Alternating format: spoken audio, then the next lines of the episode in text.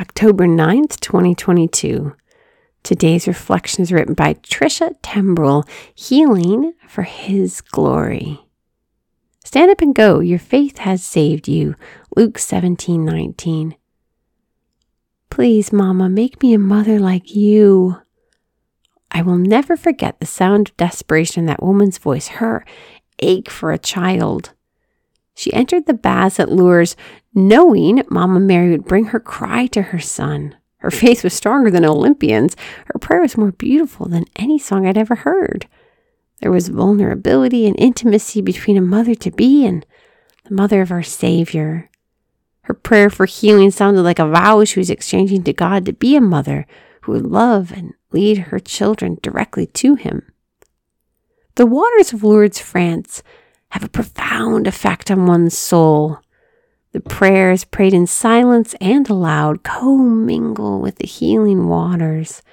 To witness the faith of countless women freely disrobing and plunging into the waters wrapped in a sheet in order to be cleansed from illness and infirmity will forever be the most humbling moment of my life. It's not unlike today's gospel. I will never know if the faith of the women I helped lower into the baths of Lourdes received the healing grace they thought. But I do know that God heals every woman how He knows they need to be healed in those waters. I know God spoke to their hearts the same thing He spoke to mine stand up and go. Your faith has saved you. I was not healed from multiple sclerosis when I plunged into the icy cold waters. However, the depression that was plaguing me was immediately released.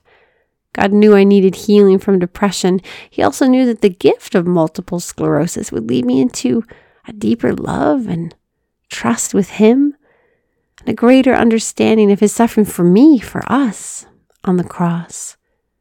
So today I return to Him in thanksgiving for all the ways He healed me and will heal me. I offer a prayer of gratitude for all the women who allowed a stranger to pray alongside her as she faithfully offered her prayers for healing to our Mother Mary and God.